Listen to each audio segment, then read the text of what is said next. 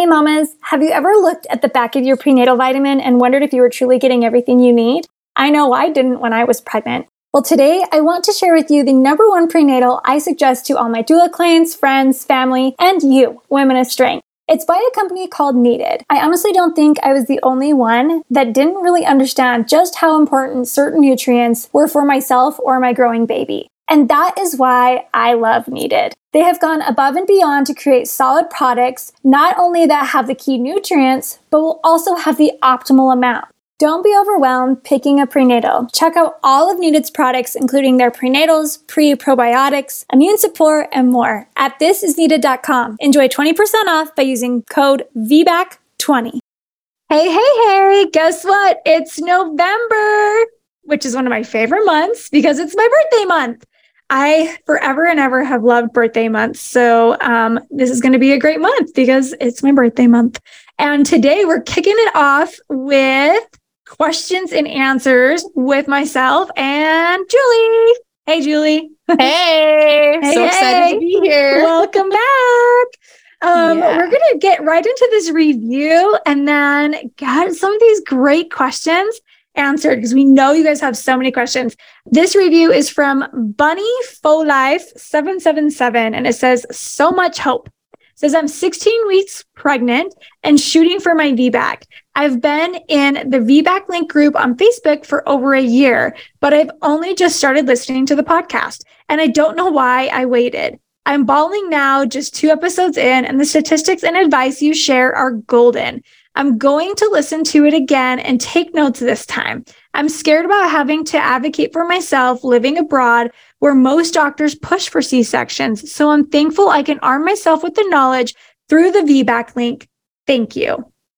Oh, that makes me so happy. And we're going to be talking about statistics on this website or on this website, on this podcast episode today. You are tuned into the VBAC Link podcast with Meagan Heaton, who is a longtime doula and VBAC mom herself, here to help you get inspired for birth after having had a C section. Along with this podcast, the VBAC Link offers blogs, resources, and a comprehensive VBAC course for both parents preparing for birth and doulas wanting to take their VBAC education to the next level. Be sure to follow Meagan and her team on all social media platforms for even more. Although these podcast episodes are VBAC specific, it is encouraged for all expectant moms to listen and educate themselves on how to avoid a C section from the get go.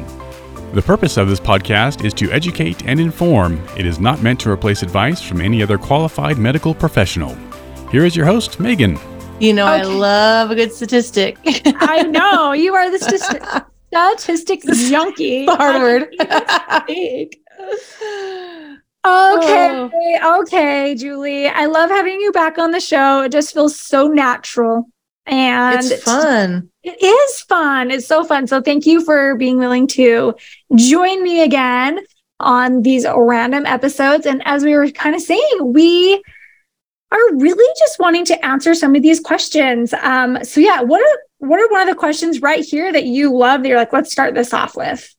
Okay, so gosh, I mean, there's so many good ones, and I feel like we've talked about a lot of these things many, many times over the years, but I feel like every time we talk about them, we get like different perspective in. There's like new information, new evidence. Mm-hmm. Like not mm-hmm. everyone goes and listens to every single one of the episodes, although lots of people do. But I think it's fun to kind of like revisit some of these things.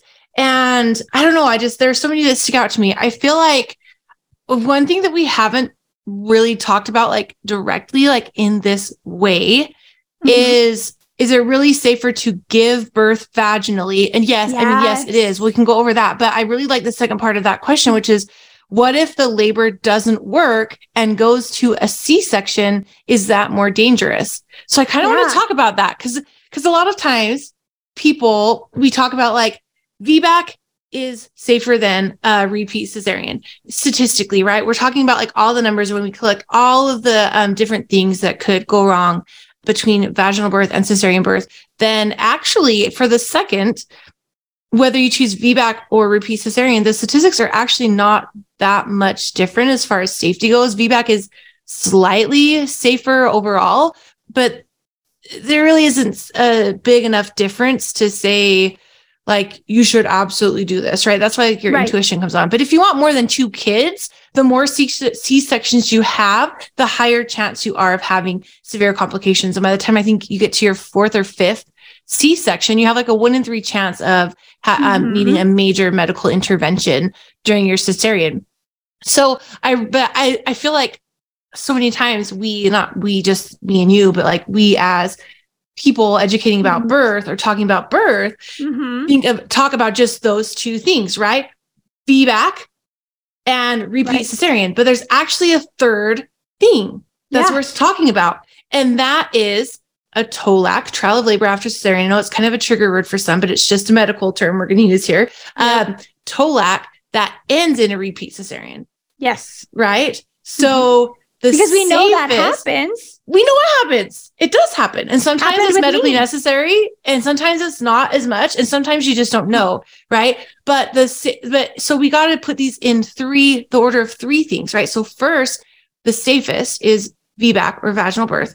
Mhm. Second is a scheduled C-section. Mhm. And then third is a, a VBAC attempt or a TOLAC that ends in a repeat cesarean. We also call that a CBAC or cesarean birth after cesarean. Mhm. Now, if you labor and then have to have a C section for whatever reason, there are more risks with that, including like postpartum hemorrhage or bleeding, needing blood transfusion. Obviously, the risks to baby are pretty similar, but it's just harder to operate on a uterus that is contracting, right? You're more likely to bleed because that uterus is contracting. Sometimes, sometimes if it's an emergency situation, the providers have to do things like a special Yeah. scar, special ins- type of incision, um, or they have to put you under general anesthesia, which it has um, more risks in of itself. And so I feel like that's a really valid question that she asked. Yeah. Like, what if? Like, what if? There's always what ifs, right? But like, what is Right. safer, right? Right. Well, and patients that or like parents that are going for a TOLAC, the trial of labor after cesarean, and then may require or end up going to have that cesarean, there's also a slightly increased risk of postpartum infection. Yes. and also some possible complications. And we just will touch touch on a little bit, but um, when a uterus is already contract, right? So when we go in, I'm gonna go, I'm gonna backpedal a little bit. when we go in for an elective cesarean, typically we're not already in labor, like we're not already having contractions, and so Mhm. performing a cesarean on a contracting uterus can possibly cause some issues there as well. So that's sometimes why a lot of providers don't want an elective cesarean to even go to 40 weeks or past. They want to have elective earlier on, right? So maybe that also helps give you some understanding of why providers are saying that. But yeah, it just slightly increases in other ways. And yeah, anyway, keep going. no, I just I love that. I think I don't I just don't think we've ever I mean, we do in like our course and things like that, like talk about it that directly, but I mean, that's something to consider, right? And, and I think that it's also really important.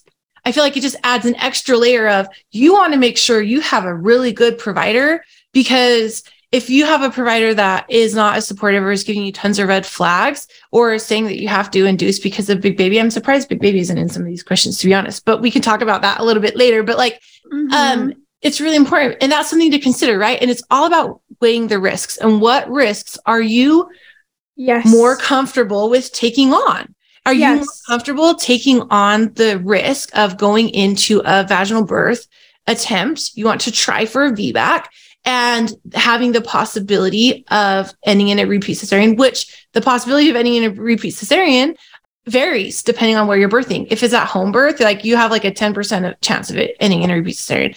Statistically, mm-hmm. like nationwide, you have about a 30% chance or a 30 to 40% chance of ending in a repeat cesarean. But if you have a really good provider, it's probably only 15 to 20% chance of ending in a repeat cesarean. Sometimes if you have a really bad provider, you might be looking at a 50, 60, or 70% chance of having a repeat cesarean. And so what is acceptable risk for one person is not for another. And if that just sounds too scary for you or a risk that you're not willing to take, then maybe scheduling a repeat cesarean is the right choice for you. And that's okay. Mhm. Uh, but if it, you're a diehard, want to fight the system, prove everybody wrong, no matter what the costs are, Mhm. then then maybe you just want to have a VBAC, and that's okay. And not not that that's a bad thing, but it's also probably not very healthy way of thinking. But I don't know, but like I was like that. I'm like, I'm getting my, my VBAC and I'm gonna do everything I can to safely set up the best chances for me and my baby. And that's why I ultimately mm-hmm. chose out of hospital birth with a really amazing provider that had tons of experience in all types of birth situations. But I, I don't know, I think that's super important and that's something to consider. And we're not trying to scare anyone here, right? But no. we are but we're never going to lie to you. We're never going to dance around the issues. We're never going to um, sugarcoat things so. Yeah. Yeah i think that was a good question. Is like okay well what if it really is safer to have a vaginal birth is it still you know what's the safety here? Yeah i really love that question a lot. And i wish i had some statistics off the top of my head to be honest. I'm pretty sure we wrote a blog about it. Yeah. Versus repeat cesarean. course too. Yeah Okay, so I'm going to bounce to this next question. Wait, um, wait, wait, wait, wait. Oh, I yeah. have something. Did you find find a stat? No, well, not well. Yes, actually, I found the blog. But um, if you guys want to know more about the blogs, I'm not going to get into it because we want to move on to all these other questions. But our wonderful transcriber page is going to put a link to the blog in the show notes. So make sure you check it out, and it goes in super, in like a really big detail about all of those statistics and pros and cons, and for all of those things. Mm-hmm. Yes. And I say our subscriber, but you know what I mean. Like I feel like I'm still like I still us. It's still we, right? It's always I, I don't know. I'm never gonna not feel like that. Maybe one day. No, probably not. Probably not. So yeah, much. probably not. Sorry, let's go um, on. yeah, no, you're fine. So we want to talk about catheters, not like catheters to drain urine, the catheters to um, help with aiding um, in a in a an induction. So someone asked, like, what's the difference? Because we'll hear it even here in Utah, like Cook versus Foley, right? So a Foley catheter can also be the type that actually goes into your bladder and, you know, your urethra and drains urine. But there's also a Foley catheter that can help induce labor. So there's Cook and Foley. So one of the questions were, what is the difference in the two? And really the only difference is, is that a cook has a double balloon, right? And the Foley is not. Like it's not a double. There's just one. So if you can, I don't even know how to like try to give this image. Julie, how would you give this image of like a cook catheter? The catheter with two balloons on it, right? Like like a I don't know, like ice cream or something. Oh, you're you're muted. I was like, she's oh my gosh, I'm sitting over here talking. dancing. She's dancing in this image. And I'm like, she's saying something. No, I'm thinking like it's, I'm thinking like, like, a, double barbell. scoop of ice cream. yeah. Or like a barbell, right? Like like if you think of a cartoon yes. barbell with like the big balls on the end, but like shorter, much shorter. Yes. Like the balls. Yeah. So both of, them, both of them are inflated with usually yeah. saline. Um, yeah. so it's inserted and then through the cervix and then the saline the balloons are inflated and then they put pressure mechanically mm-hmm. onto the cervix which causes pressure and dilation and effacement and stuff like that mm-hmm. um so so yeah and it's been it's been a really long time since um these have been being used and we will see once in a while providers say that a catheter Cook or Foley is a contraindication for someone who wants to have a VBAC. And that is kind of hard because it's it's really interesting because it's it's just a balloon that goes in. There's no medicine that is put in at all. It's just saline. And like I said, it's a mechanical dilation. And so if you are curious about methods of induction that your provider is comfortable with, I would encourage you before you get to the 37th, 8th, 9th, 40th, 41st, 42nd week of pregnancy to discuss with your provider more about a Cook catheter and what they are comfortable with because it is really hard because sometimes those catheters can be one of the best ways to help induce a cervix or a TOLAC because or you know someone who's wanting to go for a VBAC because they can't always just do, you know, other ripening aids. And this can definitely help with the cervical ripening to, you know, help get to that further progress of having a baby. I love it. And I think it's silly, like sometimes how providers will not induce with a Foley for VBAC. And I just don't right. get it because there's not there's no solid evidence that supports not doing that. I've seen we've seen me I, and you, we've seen so many VBACs so many. and it's been fine and, and safe and healthy. And there's just not anything out there. But I mean, I know like every provider has their thing that they will and won't do. And if you have a provider that won't do that, then you might want to talk to another provider.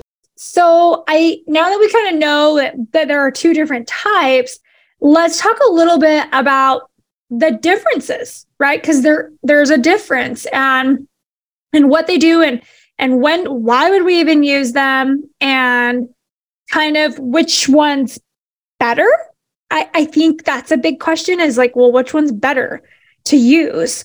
And I'm just going to tell you, like, after like some evidence, like Cook catheter for cervical ripening has greater results. Have, what have you seen, Julie? What have you seen in the past? Honestly, I'm trying to think if I've ever seen anybody use the Cook catheter. I think I've only seen Foley's, to be honest. I'm I've trying only, to think back. Maybe there's been. I've only one, seen one, but I just can't think of any. Yeah, I've only seen one, and it was up at uh, one of the university. Uh, not one. It was up at the University Hospital here in Utah, mm. and and they used that, and she was like, I mean, she was like barely. It was she was like half a centimeter dilated, and like, bare, it was like thirty percent effaced, like very little.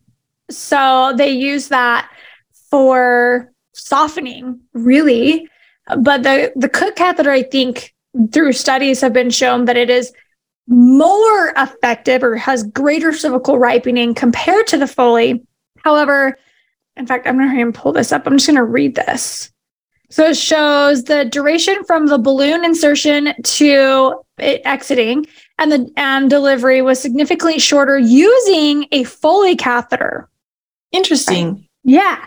So so hmm. Cook catheter has a greater result of actually ripening the cervix, but the Foley has a greater success rate with overall like start to finish.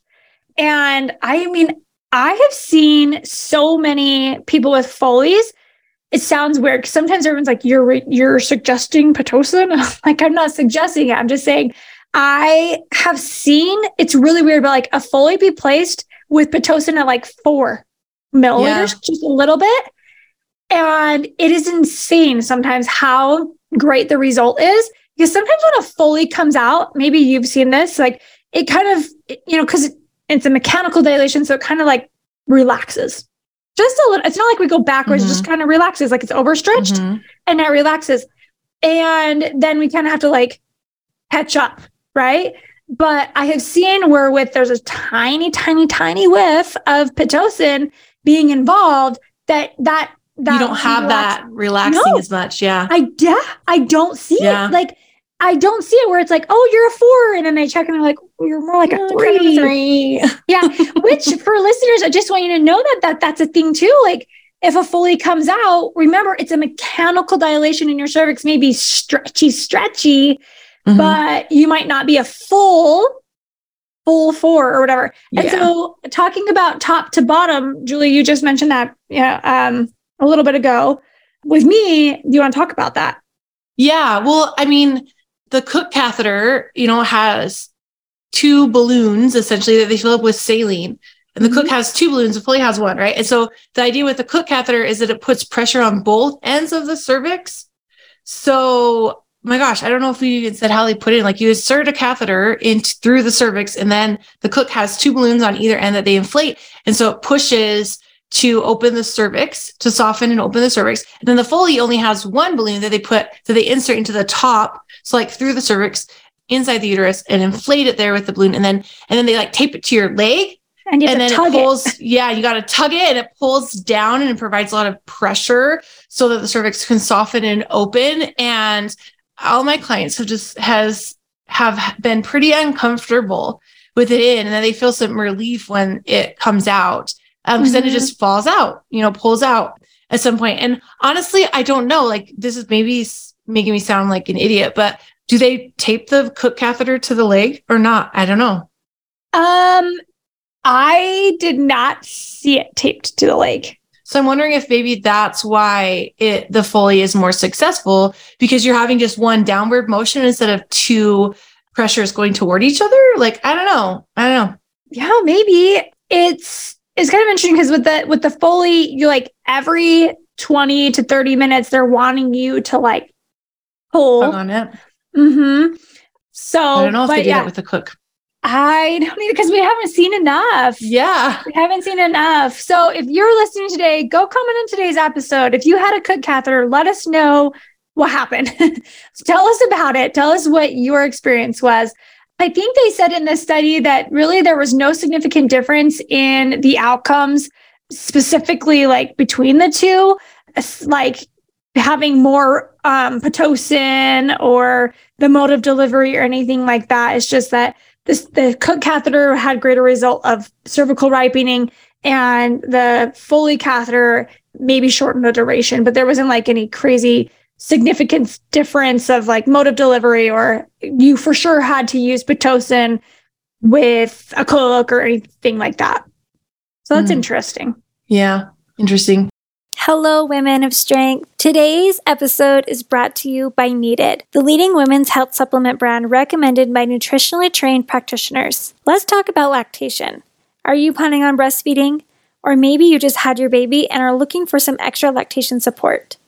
Well, Needed's lactation support plan pairs three essential products to optimally support your breast milk supply, and it's a great addition to mom's overall postpartum care. The plan includes hydration support, which offers electrolytes in optimal ratios to help replace what is lost through lactation. The powder comes in three delicious flavors lemon lime, grapefruit, and lightly sweetened with only real fruit. It also includes collagen protein since an optimal amount of protein is needed to support breast milk supply, caloric needs, and the blood sugar balance. As you may know already, the collagen protein is my fave. Collagen protein can easily be added to smoothies, tea, coffee, and other food and drink. And because stress can impact supply, the plan includes needed stress support, which offers clinical strength, herbal stress, and lactation support. Save 20% off your first order of Needed's lactation support plan or any of their perinatal nutrition products at thisisneeded.com using promo code VBAC20.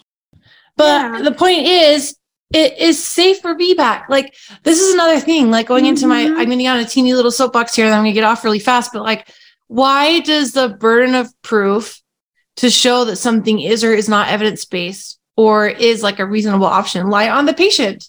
Like if your provider says no, it's dangerous, we can't do Foley for VBAC, make them show you why. Ask them where the source is coming from. Like I just don't understand why we have to bring the stuff to show that it's safe. Why? I I it's know. stupid. Why? I Why? mean, I mean, even the American Journal um, of Obstetrics and Gynecology, they say that yeah, that's ACOG's journal. Journal, yeah, yeah. They say Foley catheter did not increase the risk of uterine, uterine. Oh my gosh, uterine rupture in TOLAC. It says that. Similarly, uterine scar dehiscence was not associated with a Foley catheter. So why are we having providers?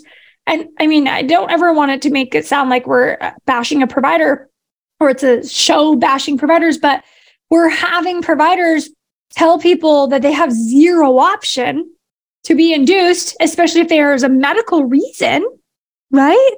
Sometimes there's a medical yeah. reason. We've got preeclampsia or something, you know, something's going on. But this this mom wants to have a, a trial of labor, a VBAC, but then her cervix isn't super great for induction. And so we're being robbed of these options. So, I mean, they even say that they they show the data shows the Foley catheter is a safe tool for mechanical dilation in women undergoing a trial of labor after cesarean. So, if your provider is saying you're not a candidate or it's a contraindication for VBAC, then maybe have a I mean, I invite you to have an, a discussion with them, right? Mm-hmm. Like an open discussion of, okay, what I have learned is that it's not necessarily a contraindication. Is there new evidence that we're not aware of? Yeah. Maybe there is. Maybe there's, there's new not. evidence. I know, but like, right? Like maybe, yeah, maybe they the have this the doubt, right? secret evidence, right? Like is there new evidence that we're not aware of? And is there any way we can have this conversation about it? Can we talk about this? Because mm-hmm. if it is, then okay. But if not, well, honestly, gosh, I just honestly, I just think that they, it's just something that they've heard or something that their practice does or something that the hospital says. And, you know, I mean, we all do it in our lives. Like our mom says, oh, this and this. I mean, like, oh, you should never cook with refined sugar. You should always use granulated sugar. I don't know. And I don't know. I'm not a baker, so that's probably not a good idea. But like, you know, and then and then you go throughout your life being like, oh yeah, my mom uses you should never cook, cook with this type of sugar. But like that type of sugar is totally fine. But like someone you trusted told you that. And so it's just like mm. ingrained in your belief, right? Like, the, like I have like those trans fat argument. yeah. It's like, my gosh, like what how many how many beliefs do we hold that even maybe we know that they're just silly, but like it, it's just something we've known so long that doing otherwise would feel so foreign to us. Like I'm yeah. sure that there's there's so many things in the system like that where the providers aren't meaning to do harm. It's just the way that they've been taught. It doesn't give them an excuse. I feel like, oh my gosh, there was a quote the other day. I popped that popped up in my feed. I was arguing online with some photographer about birth photography, and uh, I got I got a little heated because I was super tired because I've been to three births in four days, and I was awake for like 16 hours through the night. And like, anyways, but then a little while later, um, some unrelated person posted this quote in their stories, and I like it because it kind of goes along with what I was just kind of talking about. But it says, um, there's just some person writing this, right? Like, don't assume malice, assume ignorance. Life is easier, the world is kinder, and you can educate. Actual malice is pretty rare, I find. Mm. And then somebody else commented and said, Always remember Hanlon's razor. Never assume malice when incompetence will suffice as an explanation. Ooh, that said, yes. never forget Fred Clark's law either. Sufficiently advanced incompetence is indistinguishable from malice. There's a certain point at which ignorance becomes malice, at which there is simply no way to become that ignorant except deliberately and maliciously. I'm gonna I'm gonna forward this to you. Were you? I, I was gonna say, were you for that? Because that mm. is a, that's amazing. Never just assume malice. Assume like, ignorance. They just don't know. Ignorance. And it's okay because there's lots of things we don't know too. But like, but when it gets to the point where you're just completely refusing to see that there's any other way, then that's yes. where it gets to be malice, malice and aggressive. And, and but like, I love a provider that will say like, or like a nurse, right? When I'm in the in the um, delivery room doing peanut ball or spinning baby things, and the nurse is like, "Oh, tell me more about that." That is like a position of like maybe ignorance, and they want to learn and do better, right? Like they just don't know those things. But when you have a nurse come in and says, "Oh, we don't use the peanut ball before seven centimeters because it doesn't do anything," that is like a malicious form of ignorance. You know what I mean? I don't know. Yeah, yeah. Okay, I love that so so much. Thank you for sharing that. Okay, I'm glad I screenshot um, it. yes, me too. Okay, so one of the other questions is about cervical lips. Mm. So I know it's a good question because you know it's it's hard because it happens and it's frustrating if it doesn't go away. Right? It's mm-hmm. like if if I make it to nine and a half centimeters and I have this lip that will not go away, why, one, why? Why doesn't it go away? Or why does it happen? Two, how can I get it away? What are some ways? And it sucks if it's like that's the only reason why a cesarean happens, right? Like, well, first, you want to say what a cervical lip is? Yep, yep. Just in it. case people don't know. Yep. Oh, me? Mm-hmm. Well, cervical lip is just where your cervix is almost fully dilated but there's just like a little sliver of it, like part of it. So like if you like imagine like a crescent moon kind of like that mm-hmm. little shape where where like part of your cervix is all the way gone and behind the baby's head and there's just like a little sliver of it on some part of the baby's head just kind of coming over just a teeny bit just like a little just like a lip yeah a lip just like a little lip yes yes and so when we have cervical lips sometimes pressure pressure on the that part of the cervix helps it melt away, right? And thin. And so we work through positions like what Julie was saying, peanut ball, or we may do like more of a central, like a squat or a sitting mm-hmm. on the mm-hmm. toilet. And sometimes it's an anterior lip, sometimes it's like way on the side, sometimes it's a, it's a little puffier in the back, right? So sometimes we will use positions to help kind of get rid of that lip. But it's really hard because sometimes, even through positions, that lip sometimes doesn't go away. And sometimes it can be massaged Mm-hmm.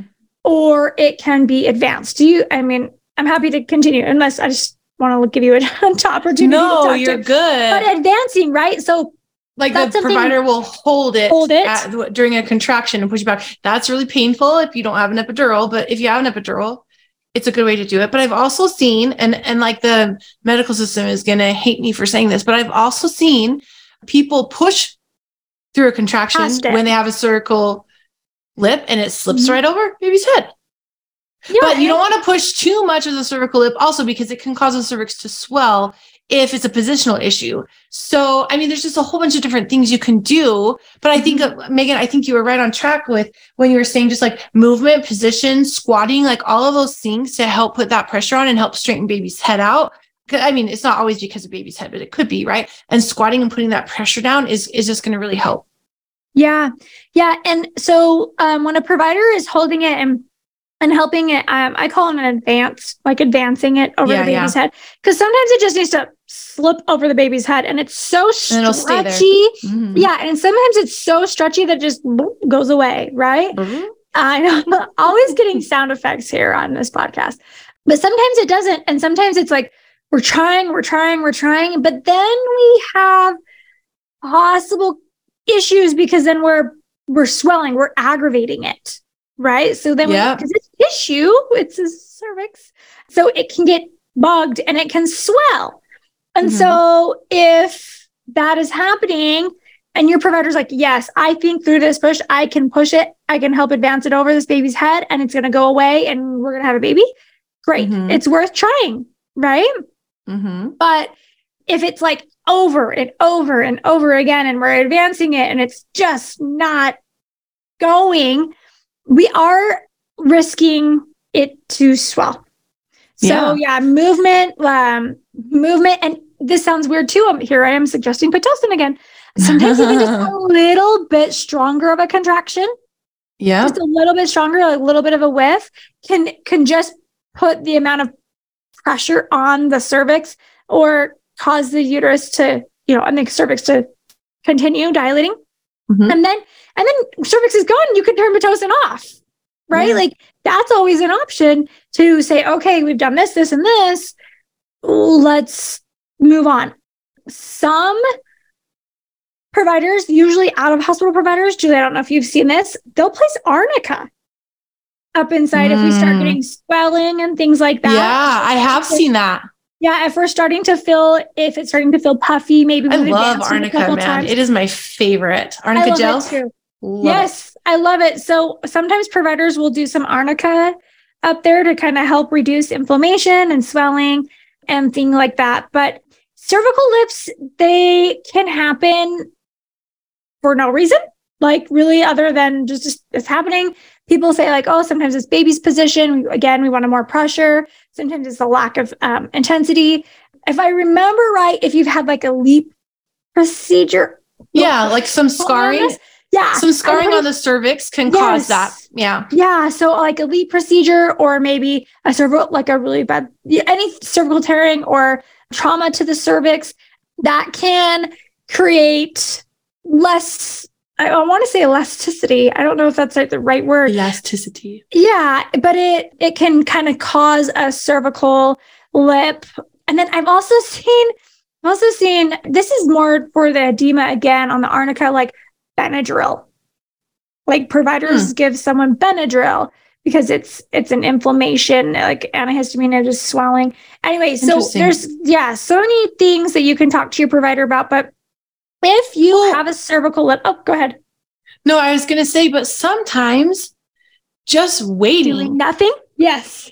So I mean, like I feel like sometimes in labor, even we as doulas, right? Even we uh, or us as doulas, we like, oh well, looks like contractions are coupling. Let's do some abdominal lifts, or let's do some side Yeah. or whatever. But sometimes that's a, I mean, that's an intervention. It just is.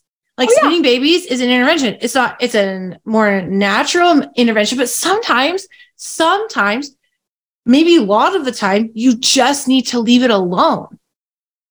Right. Yep. And like, I don't know, I I uh saw this post on social media the other day that was talking about like I hate spinning babies because it's interventions and all these doulas and midwives are like, oh, let's do spinning babies, let's do spinning babies. It's that's during an inter- intervention, just like Pitocin or whatever. I'm like, well, I don't think it's just like Pitocin, but it kind of takes away from the trust of the natural labor process, right? When we're like, oh, Yeah. we've got to fix this, right? Yeah. Then it we're kind it's kind of in a way saying we don't trust the natural labor process as much, but there's sometimes that it's good and beneficial to do those things. There's sometimes when when you can't just trust the natural labor process alone, right? But a lot of times you can. And a lot of times we just need to let these things be and they'll resolve themselves, right? And so yeah. um, this is a big thing about where knowing all of your options and then trusting your intuition and having someone to guide you like a doula will help you know which is the right thing for you right whether you want to try Mhm. squatting try different positions try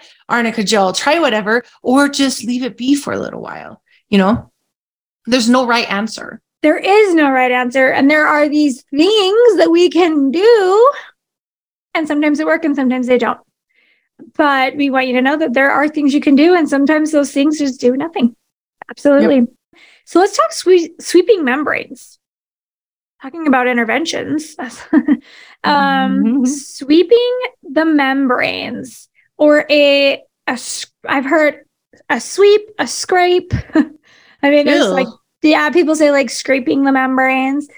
So, if you don't know what sweeping the membranes is, it's when a provider will insert typically their fingers inside the cervix and separate the membrane amniotic sac from the cervix and do a little sweep around. Mhm. And that releases hormones, right? Like prostaglandins and things like that. And, and sometimes it's it's used to induce. It's a more gentle, I don't know if that's how you would say it, more gentle way of indu- inducing. So, one of the questions, Julie, was well, does it work? What are the pros and cons? Should I do this? Um, because we do have a lot of providers that will say, oh, well, we could just strip your membranes. So, what do you think? What do you, what do you? So, evidence-based birth used to have a great article on this, and the one thing that I okay, I love, I I love I evidence-based birth. Like I'm obsessed still with them. does. But yeah. but this is the thing though. They took away all of their articles and they've replaced them with their podcasts and just their podcast transcripts. And I wish that they would have had just the regular blog articles still instead of Mhm. having just the podcast and the transcripts, which makes me a little bit sad because then you have to read through the whole thing in order to find what you're looking for. But I do love me some evidence-based birth. And listen, the evidence-based birth does say that there's there's research that shows that by starting regular membrane sweeps at 37 weeks of pregnancy and doing them, I think it's twice a week until delivery can shorten your pregnancy by one to two days. And I just personally, for me, that's not enough evidence to Mm-mm. say to want to do them because you're getting like 10 plus cervical sweeps, like Right. membrane sweeps. Like that is a lot for just a one or two day shorter pregnancy. But for some people, that might be worth it to them. right. This is just one of those things where like there is that evidence that shows, but but this is the thing. Doing one regular one membrane sweep of 40 weeks, that's not going to shorten your pregnancy by one to two days. It's not going to shorten your pregnancy at all.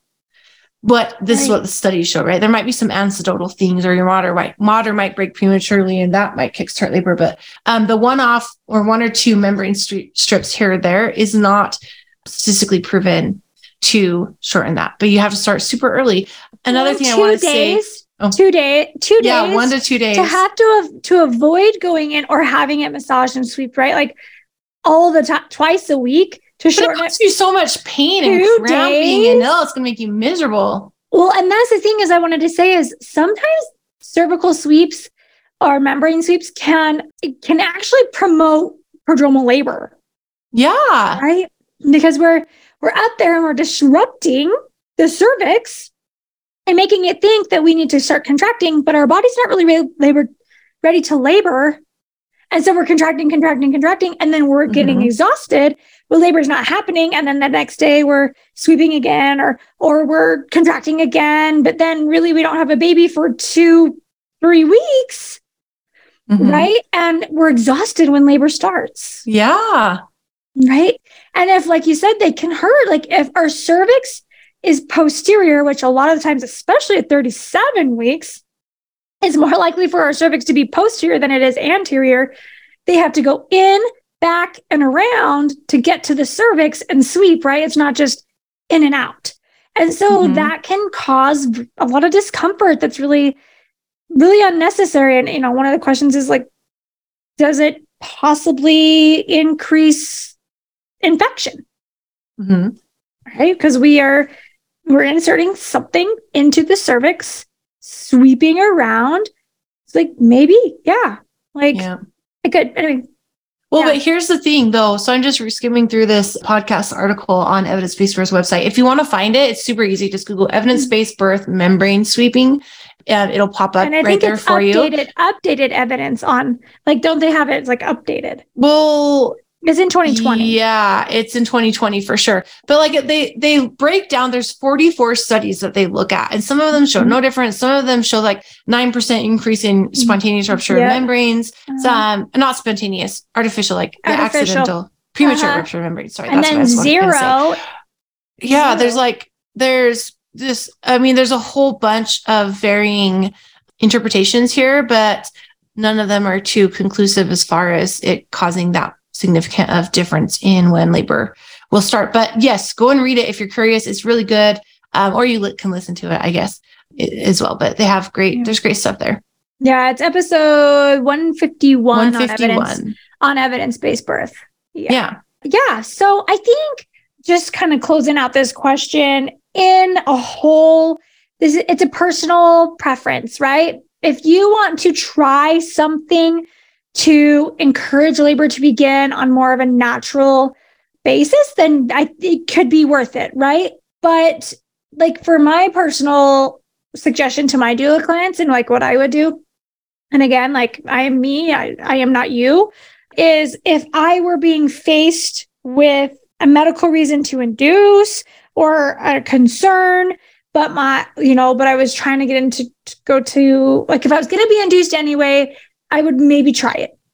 Mhm. Right? Does that make sense? If if I was already for sure going to be induced for whatever reason, I would probably try it. Because Um, one or two days might be beneficial for you, right? At that one or two days might be beneficial. And if Mhm. I can avoid going in and being hooked up to a pit drip, then Mm-hmm. that might be better for me. Right. Yeah. So that's kind of one of my things is if I was facing an actual induction, I maybe would try it. My personal, like for my actual birth, my midwife wanted to. She said, Hey, why don't you come in and we'll strip your membranes? And and I was just like, eh, I- no, I just didn't feel that I needed it. Right.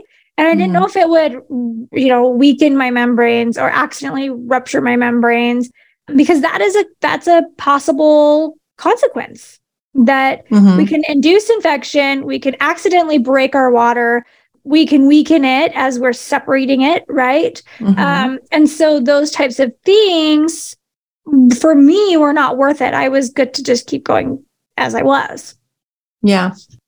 okay well there are some other questions i know we have a couple more before we end There's one about VBAC after two C sections. I know. oh yeah yes Let's talk about that one. Yeah. Why do so many providers not support VBAC after two C sections? What does the evidence say? Mm-hmm. well the evidence says that it is reasonable it is. Even ACOG says that it's reasonable. yeah yeah yeah I feel like this goes back to what we were talking about before with that quote, right? Like, I feel like most providers have just been told it's not safe. And so they say it's not safe. And so they don't do it and they don't support it. And they throw around terms like, oh, it increases your chance, it doubles your chance of uterine rupture or 50% chance of uterine rupture, things like that, right?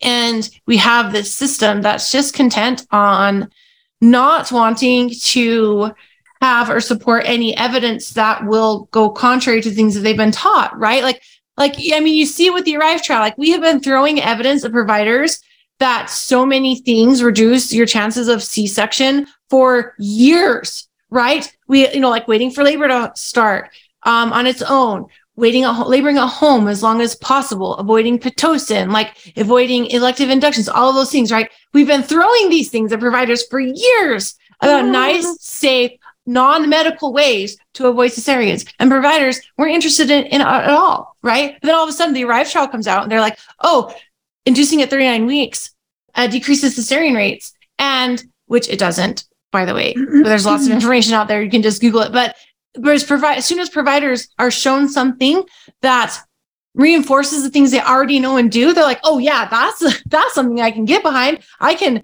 do this because I already do this all the time. Anyways, I already schedule inductions. I already do Pitocin. I already do these surgeries. And so when they're shown something that will reinforce their beliefs, things that they already know how to do, they're on board with it. But my gosh, you try and show them these non-medical ways of improving birth outcomes and nobody wants to buy it because they're like, oh well, that's just uh, it's not how they've been trained, right? It's not how they've been trained. And sometimes they've seen maybe a scary outcome or, yeah, of course. or something like that. But I mean, studies do say that women requesting for a trial of labor, a VBAC, you know, having a VBAC, should absolutely be canceled, but absolutely be considered and offered an opportunity um, because we know that success rate is as high as 71, if not higher percent.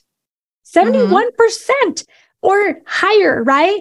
And the uterine rupture rate is not much higher.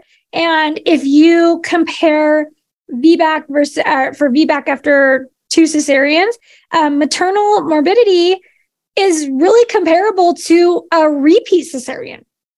Like there's not like it's low. It's re- like it's safe. It's overall safe and reasonable to to have a vaginal birth after two cesareans. Well, the risks to baby are similar, but the risks to mom are actually higher in a repeat cesarean like um, yes. increased blood loss, uh, pulmonary embolism. I mean, even maternal death, right? It's still incredibly low. It is incredibly low. Maternal death is. We're talking about like 0.000 something percent, right? Mm-hmm. But when you're looking at it with VBAC, you're you're it's like 10 times more likely for a, a, mother to die during a cesarean birth than a vaginal birth. I don't want you to scare you because 10 times more likely, it sounds like a super scary number. Sounds Just like, terrifying. oh, you're twice as likely to have a stillbirth after 41 weeks when like the, the, mm-hmm. it's an incredibly small increase to an incredibly small risk already. Same thing with this, right? It's an incredibly small increase. It's an incredibly small risk, right?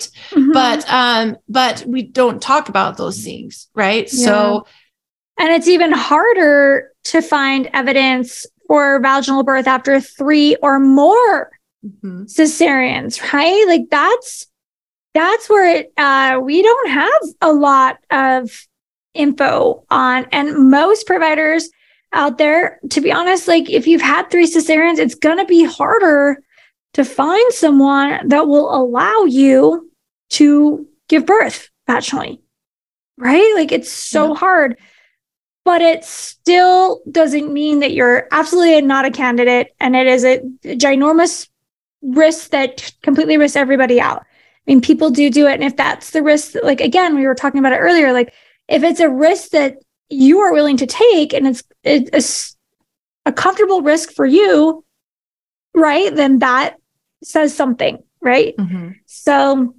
yeah, VBAC after two cesareans, totally reasonable, totally possible. We've got lots of stories on the podcast. I'm living and lots of stories of VBAC after three or four three, cesareans four. too. Yeah, yeah, like it's it's totally possible. And if a provider is trying to tell you that you know your risk of rupture really is 50 60% then that is one not a provider that you should probably go be going to for right. a VBAC but two something that probably needs to be changed because maybe they just are really uneducated on the evidence. Because we're looking at just barely over one mm-hmm. It's really low.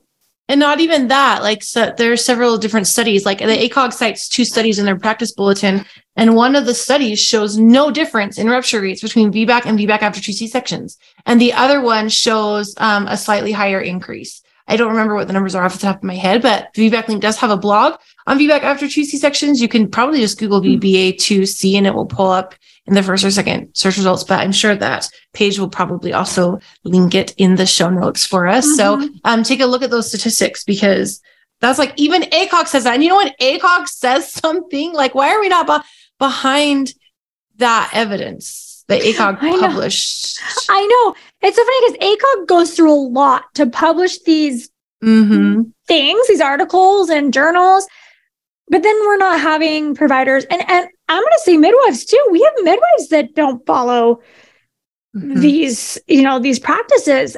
So we have providers that don't follow it. So it's like, well, the evidence is there. They're showing it's there. Why aren't we doing it? So uh, I know we're like almost out of time, but I just really want to talk about CPD a little bit because mm-hmm. um, lately in our inbox, we have been seeing a lot of people being told that they can't have a they they wish they hear the stories, they see the stories, and they wish they could, but they were diagnosed with CPD and they can't be, and they can't get a baby out of their pelvis. And for those who don't know what CPD is, it's cephalopelvic disproportion, CPD, and it's just pretty much saying your pelvis is too small.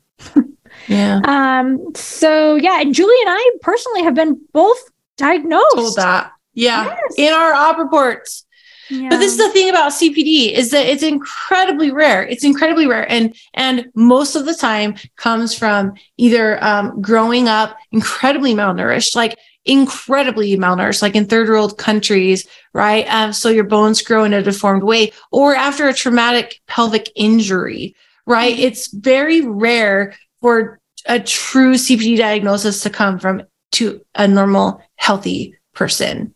Mm-hmm. And people are just, um, and you can't even diagnose it without like a pelvic pelvimetry, pelvic telemetry, something like that. my gosh, um, exact like a like an actual scan, right? It's not even an X-ray. Like if you say, like, "My doctor gave me an X-ray and so my pelvis is too small." First of all, that's not the right way to diagnose it. Second of all, yeah. pelvises you, your body's so pumped full of hormones, right? That our pelvises expand, right? They literally move around as babies coming down and babies' heads overlap. The skulls, these bones in their heads overlap and squish together and smoosh together to come out of that pelvis. So your pelvis is opening in ways it doesn't normally, and babies' heads are smooshing together in ways they never will again. And so, how are you even supposed to tell how much the pelvis is going to open and expand and how much mm-hmm. baby's head is going to smoosh together? Like, I just, mm-hmm. I, I will die on that hill, man. I will die on that hill. They're like, no, you are diagnosed with CPD and that's bullcrap. That diagnosis was bullcrap. And unless you grew up in, you know, Africa in these poor countries that are growing up and, you know, all these African women still having babies, right? Like sorry, that probably sounded a little bad. I didn't mean to say it like that. You know what I mean? Like these women are still having babies, right? Even though they were malnourished. And so you have to have this severe, severe deformity from malnourishment. Rickets uh, is the disease that comes along usually with CPD or a pelvic traumatic injury. Like maybe you got, mm-hmm. I don't know, car accident. Thrown off a horse. Got, or got kicked hard in there somewhere sometime, mm-hmm. you know, by something. I don't know. Like, mm-hmm. um, but it's just not as common as people are saying. It's not. Right. Yeah, it's just overused. So if you have been told that, I hope that through the evidence, and we're going to have links here in the show notes, click to, you know, all these studies and things. I hope that you know your pelvis is perfect. Your, your pelvis, pelvis, is perfect. Great. Let's make a shirt. Your pelvis, your pelvis is my is pelvis is perfect. Yes. Making a shirt. Do it. My pelvis is perfect. Okay, Hashtag why we VBAC. right. Uh, um, okay. Well, thank you for being here. And, as, you know, thanks everybody for submitting your questions. Um, we're going to keep doing these where we're going to, we're going to bring the questions and answers and we're going to talk about them and we're going to talk about some of the statistics and the evidence behind some of this. So, yeah, make sure to watch out on our Instagram if you haven't followed on Instagram, and I'll make sure to let you know when the next Q and A with Julie and I will be. And if you're in Utah looking for a birth photographer, come and find me. My Instagram is Julie Francom Birth, or you can find me at juliefrancom.com. I love to support you. And I would love it even more if me and Meagan could support you. So reach out. We'll give you a deal. We'll hook, hook you up because we love being in the birth race together. Yes, we do. We just got our first one the other day and it was awesome. Yeah, it was awesome. Interested in sharing your VBAC? Head over to thevbaclink.com slash share to submit your story. For information on all things VBAC, including online and in-person VBAC classes, the VBAC blog, the worldwide database for VBAC doulas, and more, head over to thevbaclink.com. Congratulations on starting your journey of learning and discovery with the VBAC Link.